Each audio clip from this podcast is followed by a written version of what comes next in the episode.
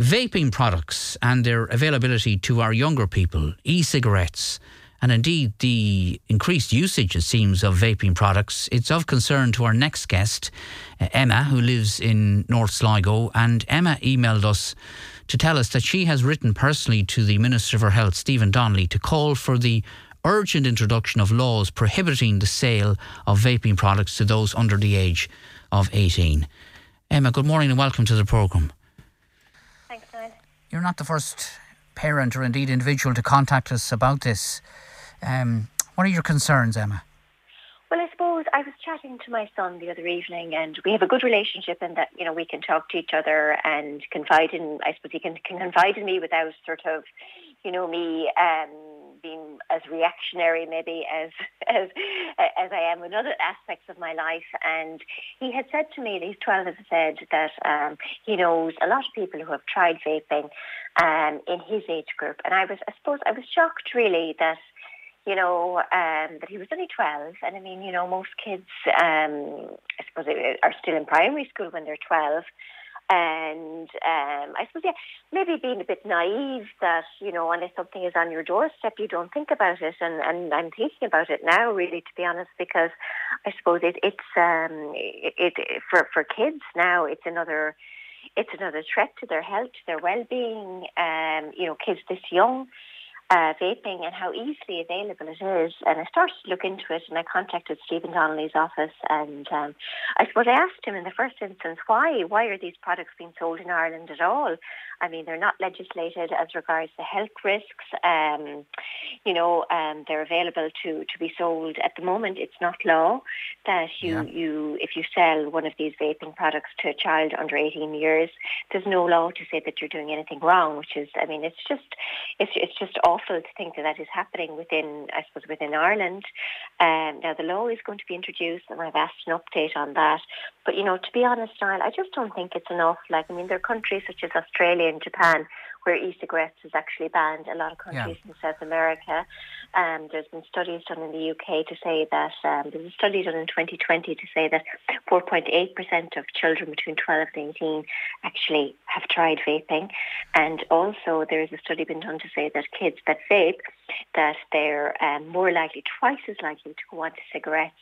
So I suppose that there's a duty of care within, I suppose, our community um, in relation to our, I suppose, our you know, our shops yeah. and our petrol stations selling these products that you know that it, that it's more more discreet, and I think there there is an, a duty of care and an onus on those businesses to cooperate with, with, with people in the villages and say, look, you know, we don't want this at all. Mm.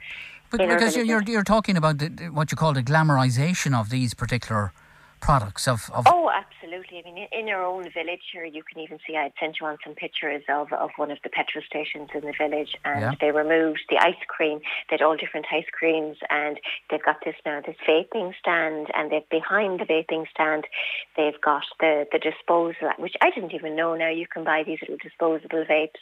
They're the size of a lipstick. They can be hidden in your hand and you go and you you um you can you can dispose of them free of charge there. So it's yeah, it is. It's glamorized. I see a lot of kids in our village in uniforms vaping at lunchtime. You know, when I'm in around Sligo town, you see them coming out of the secondary schools and they're vaping, and uh, I just I just think that it's it's um yeah you know it, it it's obviously it, it's very worrying for parents and yeah, but but, but for for those for those who'll say you know better young people we're talking about here, young students, better vaping than smoking. Is, is that a valid argument, Emma, or not, do you think? Um, you know, I've been I've been trying to do some research on this, and I would say no because I mean the the I suppose the the risks of these vaping products. I mean, you know, in ten years' time, I mean, we may discover um, risks that we didn't know now. Obviously, we do know the risks that you you, you can become addicted to the nicotine. Um, you know, my nephew actually was a previous smoker. He's 27 now. Went on to vaping and found that his throat. He said his throat was sore and burning. So actually, he went on then to the Nicorette and those products that are licensed to to sort of to to stop smoking, and he got help from the the smoking the quit.ie, I think it's called. Um, so I would say no, it's not better to vape than to smoke because we're unaware aware of the dangers.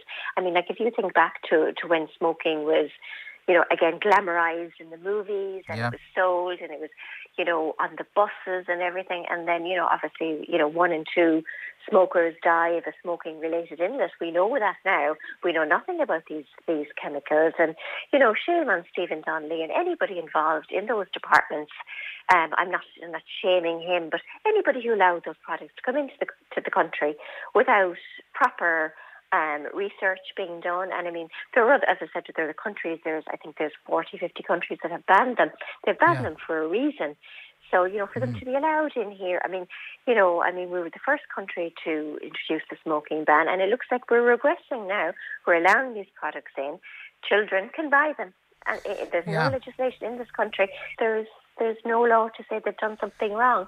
Now, as yeah. I said, I have I have requested the update on this law, and I'm waiting for them to get back to me to see what will be the implications of selling these products to under yeah. 18. And, and as, as you well know, we, I mean, um, shops and retail outlets can't have tobacco products uh, on display, and it's been like that for for quite some time. There was a bit of controversy at the time. Are you suggesting that maybe, apart from the outright ban on, on vaping products, that maybe there should be a, a similar requirement for retail outlets to, to hide vaping products, not to have them, as you say, uh, on display for particularly for young people.